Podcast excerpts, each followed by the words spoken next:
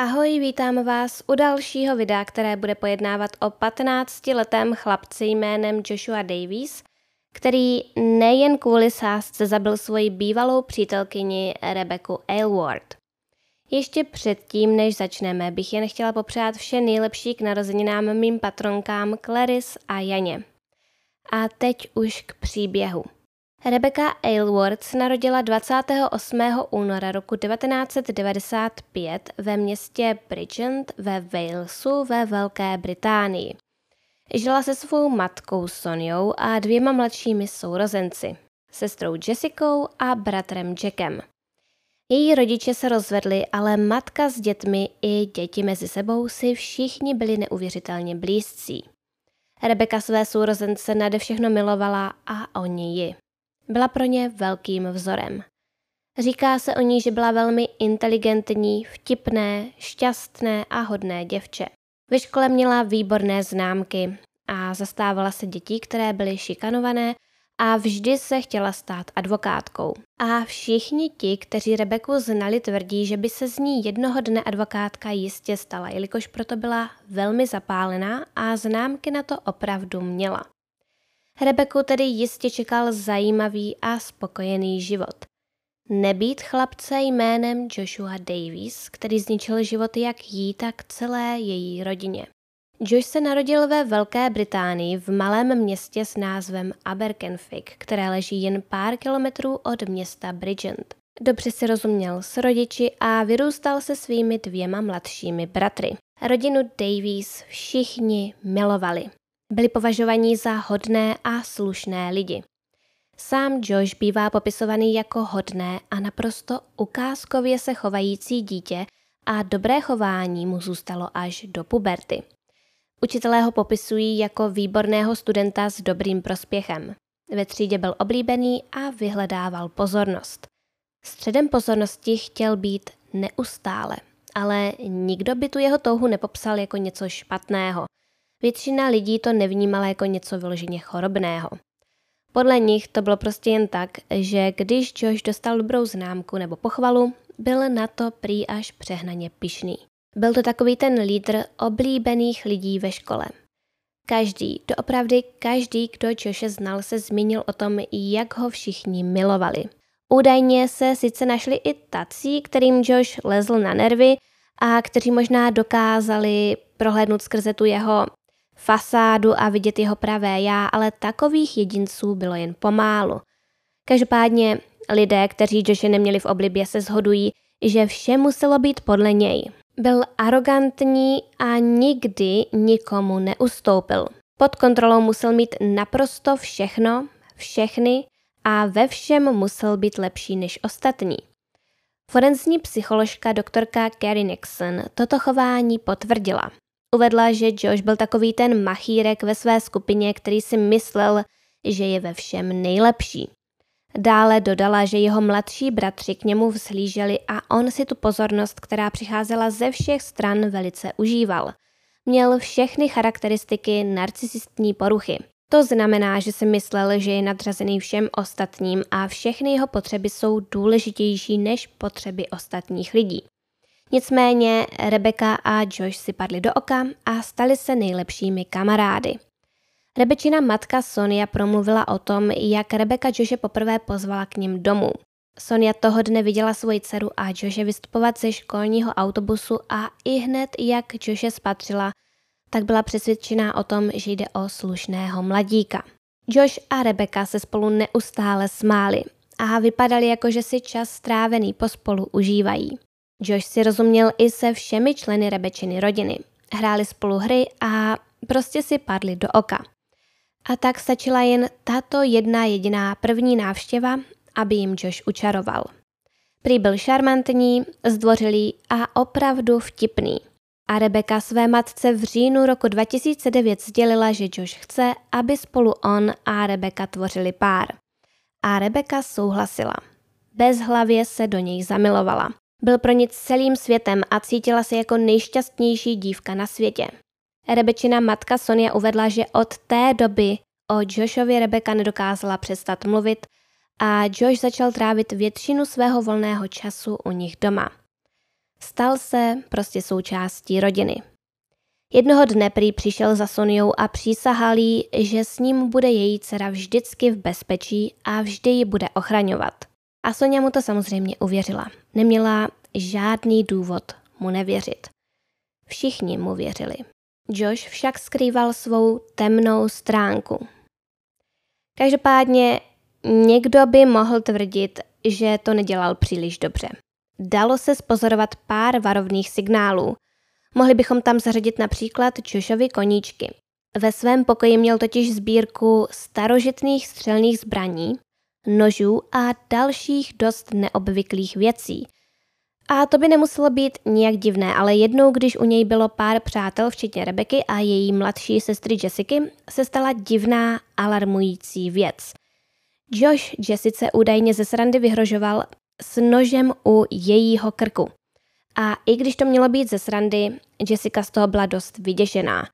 No a když se na to podíváme zpětně, tak to asi tak úplně nevinné nebylo. Josh také psal různé takové povídky o vraždách a kreslil zvláštní temné obrázky plné násilí. Rebece se jeho kresby líbily a občas je ukazovala své matce, aby se pochlubila, jak je její přítel talentovaný. Sonia si se tu temnotu v obrázcích viděla, ale nedělala z toho žádnou vědu, protože jinak se Josh choval úplně normálně, nebo tedy aspoň podle ní. Nic víc v tom tedy nehledala. Lidé mají různé záliby, které z nich hned nemusí dělat nebezpečné jedince na tož vrahy. Vztah Rebeky a Joshe ale nikdy nebyl tak dokonalý, jak se mohlo na první pohled zdát. Šlo o takový ten vztah, kdy spolu ti dva chvíli jsou a potom zase ne. Prostě se opravdu často rozcházeli a potom zase udobřovali. Josh a Rebece dokonce rozhlašoval nepravdivé fámy. Jednou ve třídě rozšířil pomluvu, že je Rebeka těhotná. Potom si ji vzal stranou a řekl jí, že když se jí na to někdo zeptá, musí říct, že je to pravda. Během posledního týdne v lednu roku 2010, tři měsíce poté, co spolu Rebecca a Josh začali chodit, došlo k další podivné věci. Oběma tou dobou bylo 14 let a Josh trávil víkend u Rebeky doma. Těsně před svým odjezdem domů Josh přišel za Soniou, za Rebečinou matkou a řekl jí, že to byl ten nejlepší víkend, který kdy zažil. Všichni si ten víkend užili naplno a neustále se smáli. Rebeka Joshovi lakovala nechty, fotili vtipné fotky a tak dále a tak dále. No a pár hodin potom, co Josh odjel, napsal Rebece SMS zprávu, ve které se s ní rozešel. Rebeka to řekla své matce a ani jedna tomu nedokázala uvěřit. Nechápali, proč se s Rebekou rozešel a Josh důvod nikdy nikomu nezdělil. Rebeka z toho byla absolutně zničená. Psycholožka a expertka na vztahy Emma Kenny věří, že ví naprosto přesně, proč to Josh udělal. Prý si užíval drama. Užíval si to, že se kvůli němu Rebeka cítila špatně – Věděl, že má moc nad jejími city a hodlal toho využít. Prvně potřeboval zařídit, aby se cítila naprosto úžasně. Přesně tak, jak se ten víkend cítila. A potom ji chtěl úplně zničit. Chtěl ji od sebe odstrčit z toho důvodu, aby po něm potom toužila ještě víc. Vůbec nečekal, že se stane pravý opak. Rebeka sice byla nějakou dobu úplně zničená, ale postupem času se z toho dostala. A Josh z toho šílel – Nemohl se vyrovnat s tím, že Rebeka dokáže žít bez něj a začal ji vyloženě nenávidět. Říkali například, že moc dobře ví, že ho její matka miluje a ujišťovali, že si nikdy nenajde nikoho lepšího, než je on. Měli říct i to, že jí zničí život a dokonce i to, že ji zabije. Proto se Rebeka začala Joshe bát. On se prý jednou bavil s jedním svým kamarádem, který se mu snažil pomoct a jakoby chtěl mu pomoct, aby se přes Rebeku mohl přenést. A proto ten kamarád Čošovi vštěpoval, že by to měl nechat plavat. Že za nějakou dobu na Rebeku určitě zapomene, protože za chvíli budou oba dva pryč ze školy a budou žít úplně jiné životy a nikdy se už nemusí vidět. Josh na to ale odpověděl, že už jenom ten fakt, že ví, že Rebecca existuje a to, že žije a že dýchá, ho vytáčí. A jelikož byl takový ten lídr, jak už jsme si říkali, dokázal přesvědčit ostatní spolužáky, aby Rebeku nenáviděli a přestali se s ní bavit. Ona tak najednou přišla o spoustu kamarádů. a už tak to pro ně bylo velmi náročné období. Takže se musela cítit naprosto hrozně. A to Joshovi krmilo jeho ego. Byl to jeho takový malý triumf. Později ale začal svým kamarádům neustále vykládat o tom, že Rebeku zabije. Plánoval například to, že ji shodí z mostu do vody, nebo že ji donutí skočit a pak skočí za ní, jakože se jí snaží zachránit, ale ve skutečnosti by ji utopil. Věděl totiž, že neuměla plavat. No, jak už jsem říkala, jeho kamarádi si z toho nic moc nedělali. Mysleli si prostě jen, že je Josh na Rebeku hodně naštvaný a tímhle to tak nějak ventiluje. Nikdo si o něm nemyslel, že by byl schopen někoho doopravdy zabít. No a Josh a jeho kamarádi se každou sobotu ráno scházeli v jedné tamní kavárně na snídani. Dělali to úplně každou sobotu, byl to takový jejich rituál. A to, jak Josh neustále mluvil o zavraždění Rebeky, už jeho kamarádům lezlo na nervy. A tak jeden z nich při této snídani ze srandy Joshovi řekl něco, čím Rebece podepsal ortel smrti. Řekl, že pokud Josh Rebeku opravdu zabije, koupí mu snídani. A Josh se toho samozřejmě chytl. Vyznělo mu to jako jakási sázka. V té jejich skupince kamarádů to začala být taková ta hláška, kterou neustále opakovali. A Josh pořád říkal a psal věci jako za chvíli mi tu snídaní budeš muset opravdu koupit a podobně a všichni se tomu strašně smáli. Nikdo netušil, že to Josh myslí doslova smrtelně vážně. Sice vůbec nedokážu pochopit, že to nikdo nebral vážně, že to nikomu nepřišlo divné, ale ono to jakoby jenom potvrzuje, jak dobrým manipulátorem Josh byl. Dokázal ostatní přesvědčit o tom, jaký je dobrák a chudák a nikdo si nedokázal ani představit, že by Rebeku doopravdy dokázal zabít. V létě roku 2010 se Rebece udělalo špatně. Zvracela a měla výpadky vědomí. Strávila tak nějakou dobu v nemocnici a doktoři na ní prováděli různé testy. Nikdy se ale nezjistilo, co přesně bylo příčinou jejich zdravotních potíží. Všichni její kamarádi, mezi nimiž bylo i hodně Joshových kamarádů, oni projevovali starost. Joshe ale Rebečin špatný zdravotní stav vůbec netrápil. Bylo mu to úplně jedno. Sonia, tedy Rebečina matka, se Rebeky zeptala, jestli Josh aspoň napsal sms ohledně toho, jak se jí daří a Rebeka své matce odpověděla, že to neudělal. Nenapsal jí a vůbec se o ní nezajímal. Neptal se na ní ani u jejich společných přátel. Prý se choval, jako by se jí nikdy nic nestalo. Sonia uvedla, že to byl úplně jiný člověk než ten, kterého znala a který s celou její rodinou trávil tolik času.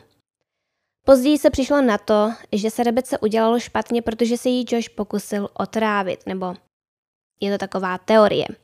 Po její smrti, ke které jsme se ještě nedostali, policisté našli důkazy toho, že se Josh nejspíše pokusil Rebeku otrávit. Byl naprosto posedlý touhou jí zabít a vymýšlel různé způsoby, jak to provést. Policisté přišli na to, že Josh nejenže na internetu vyhledával, jak někoho otrávit, ale dokonce jet i vyrobil.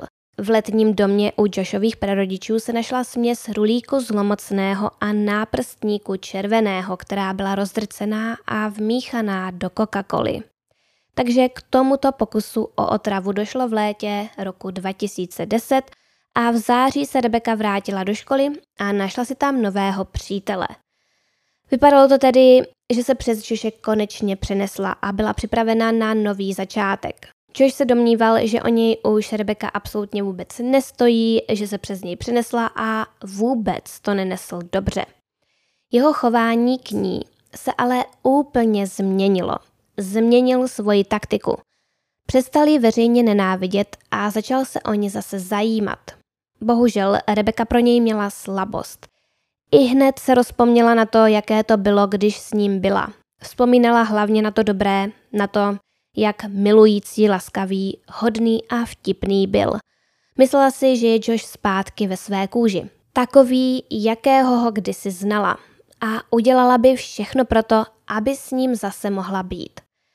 V pátek 22. října 2010 Josh Rebece napsal textovou zprávu, ve které se jí ptal, jestli se s ním nemůže setkat na jednom místě v městě Aberkenfig.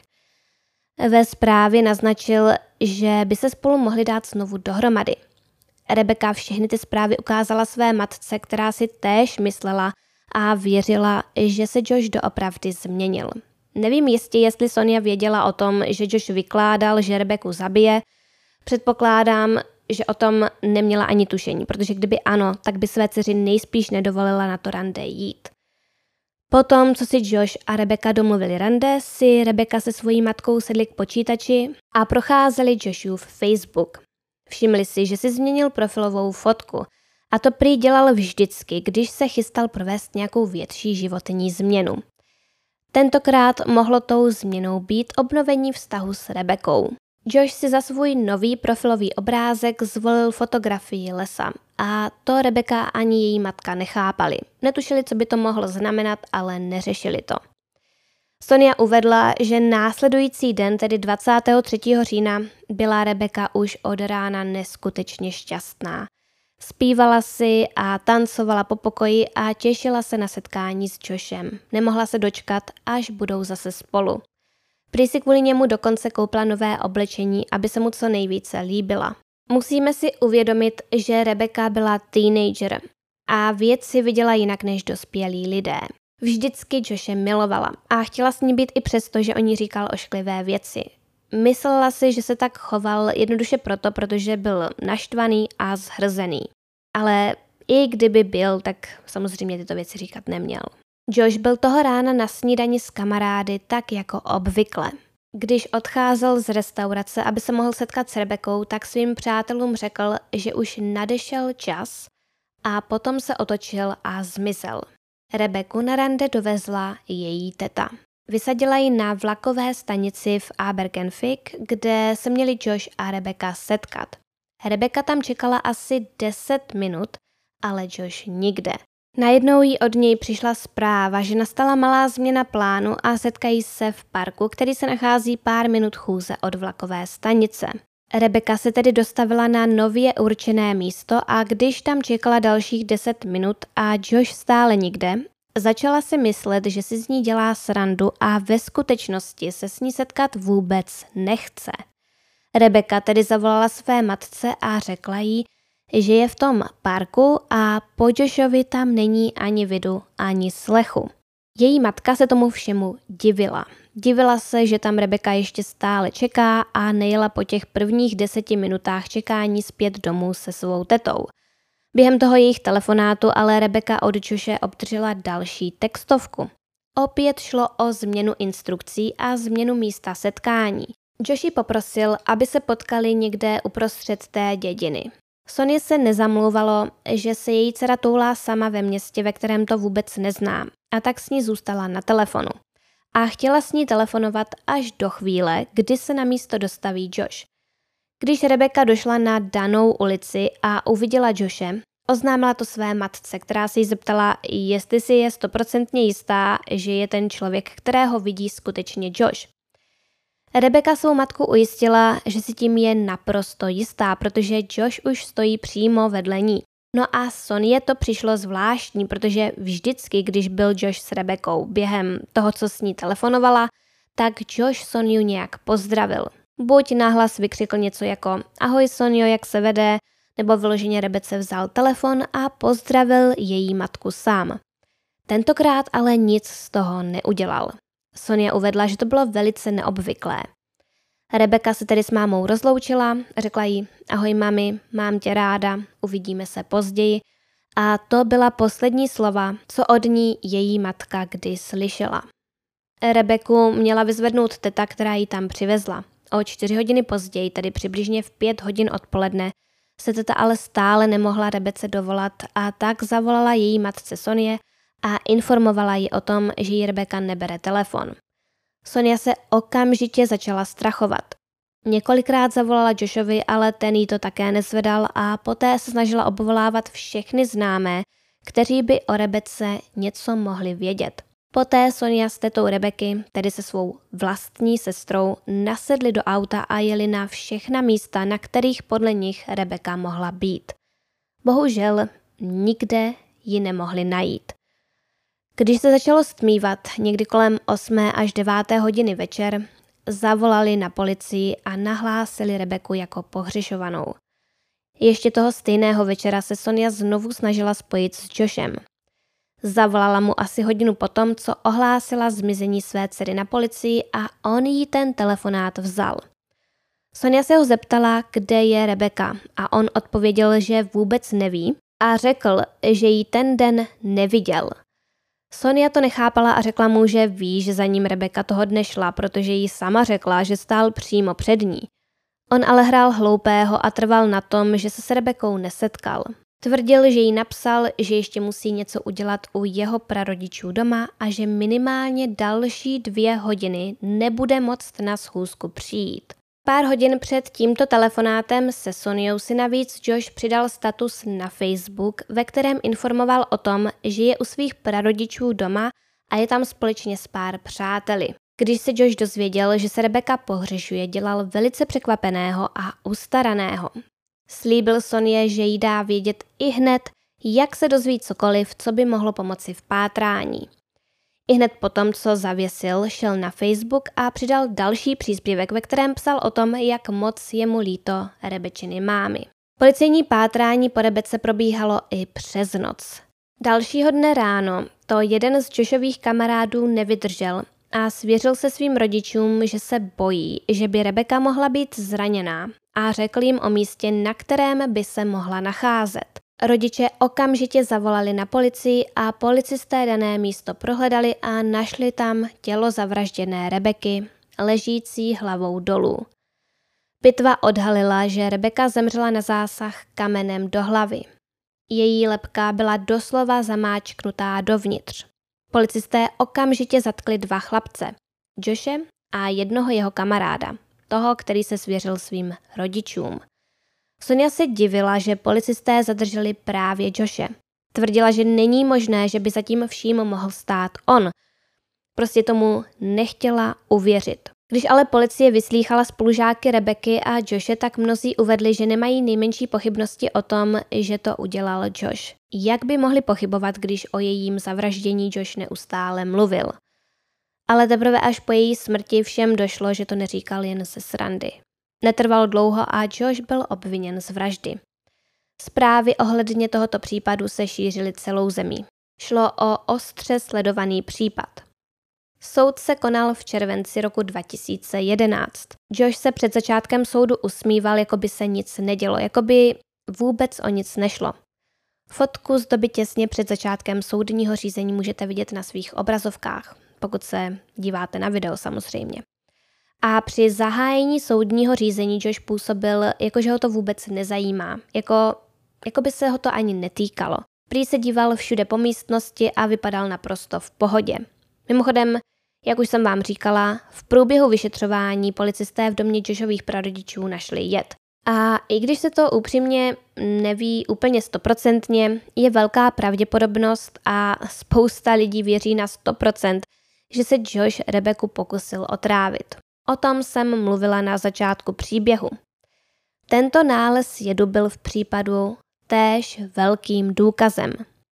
Josh samozřejmě všechna obvinění popíral a z vraždy Rebeky vinil svého kamaráda, toho, který se svěřil rodičům.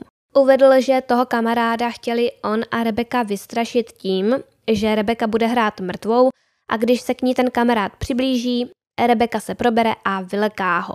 Když k tomu došlo, tak se ten kamarád naštval tak moc, že popadl kámen a uhodil Rebeku do hlavy, čímž ji zabil.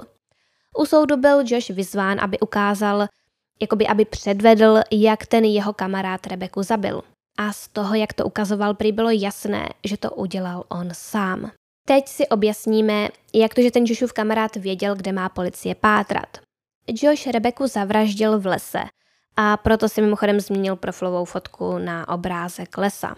No a krátce po vraždě Josh zavolal svým kamarádům, kteří se v tu chvíli určitě ne náhodou nacházeli kousek od toho lesa. Nejspíše to bylo tak, že se s nimi Josh domluvil, že se tam potkají a potom pravděpodobně plánovali jít k těm jeho prarodičům. Těžko říct, jak se tam ti jeho přátelé ocitli, ale když jim Josh zavolal, tak se ho kamarádi ptali, jestli je ještě pořád s Rebekou nebo už ne. Jako jestli jsou spolu ještě pořád venku. Josh jim se smíchem řekl, ať to definují, ať tu otázku více specifikují. Prostě tím chtěl naznačit, že ano, že je stále s Rebekou v tom smyslu, že je v její přítomnosti, ale už je mrtvá. Josh poté jednoho ze svých kamarádů vzal na místo činu a ukázal mu Rebečino mrtvé tělo. Ten chlapec se domníval, že si z něj Rebeka a Josh dělají srandu a proto tam šel. Netrvalo dlouho a došlo mu, že Rebeka je skutečně mrtvá. Josh se navíc přímo na místě, přímo u Rebečina těla rozpovídal o tom, jak to celé provedl.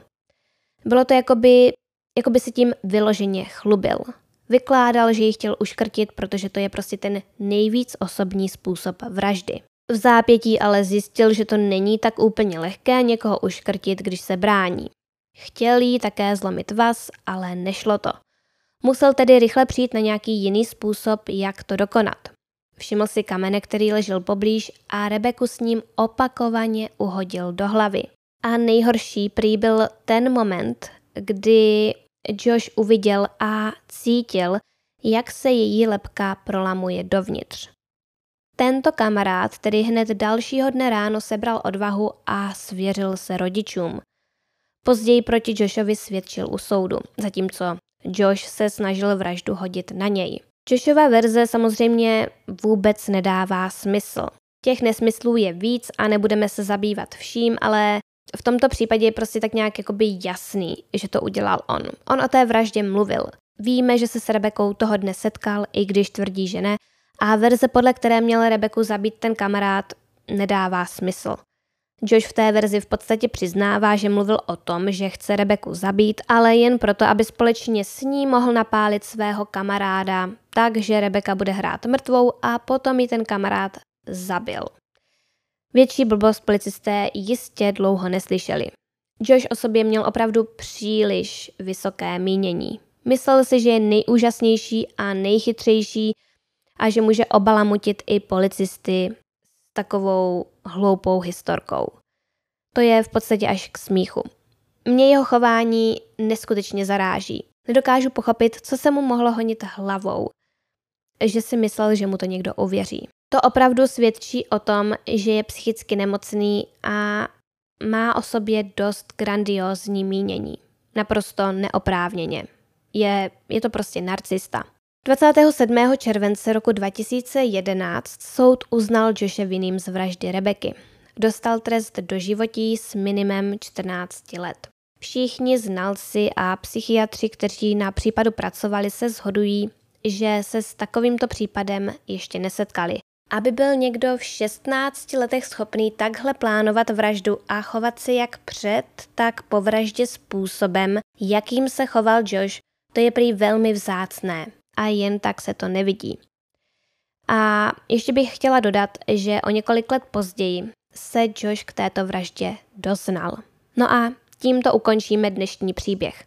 Pokud se vám toto video líbilo, dejte mu prosím like, odebírejte můj kanál a zapněte si upozornění na nová videa kliknutím na ikonku zvonku hned vedle tlačítka odebírat. Podobná videa vydávám opravdu pravidelně a pokud se chcete dozvědět více informací o mé tvorbě, například pokud chcete s předstihem znát témata dalších krimi příběhů, můžete mě sledovat na Instagramu, profil nese název krimi.příběhy.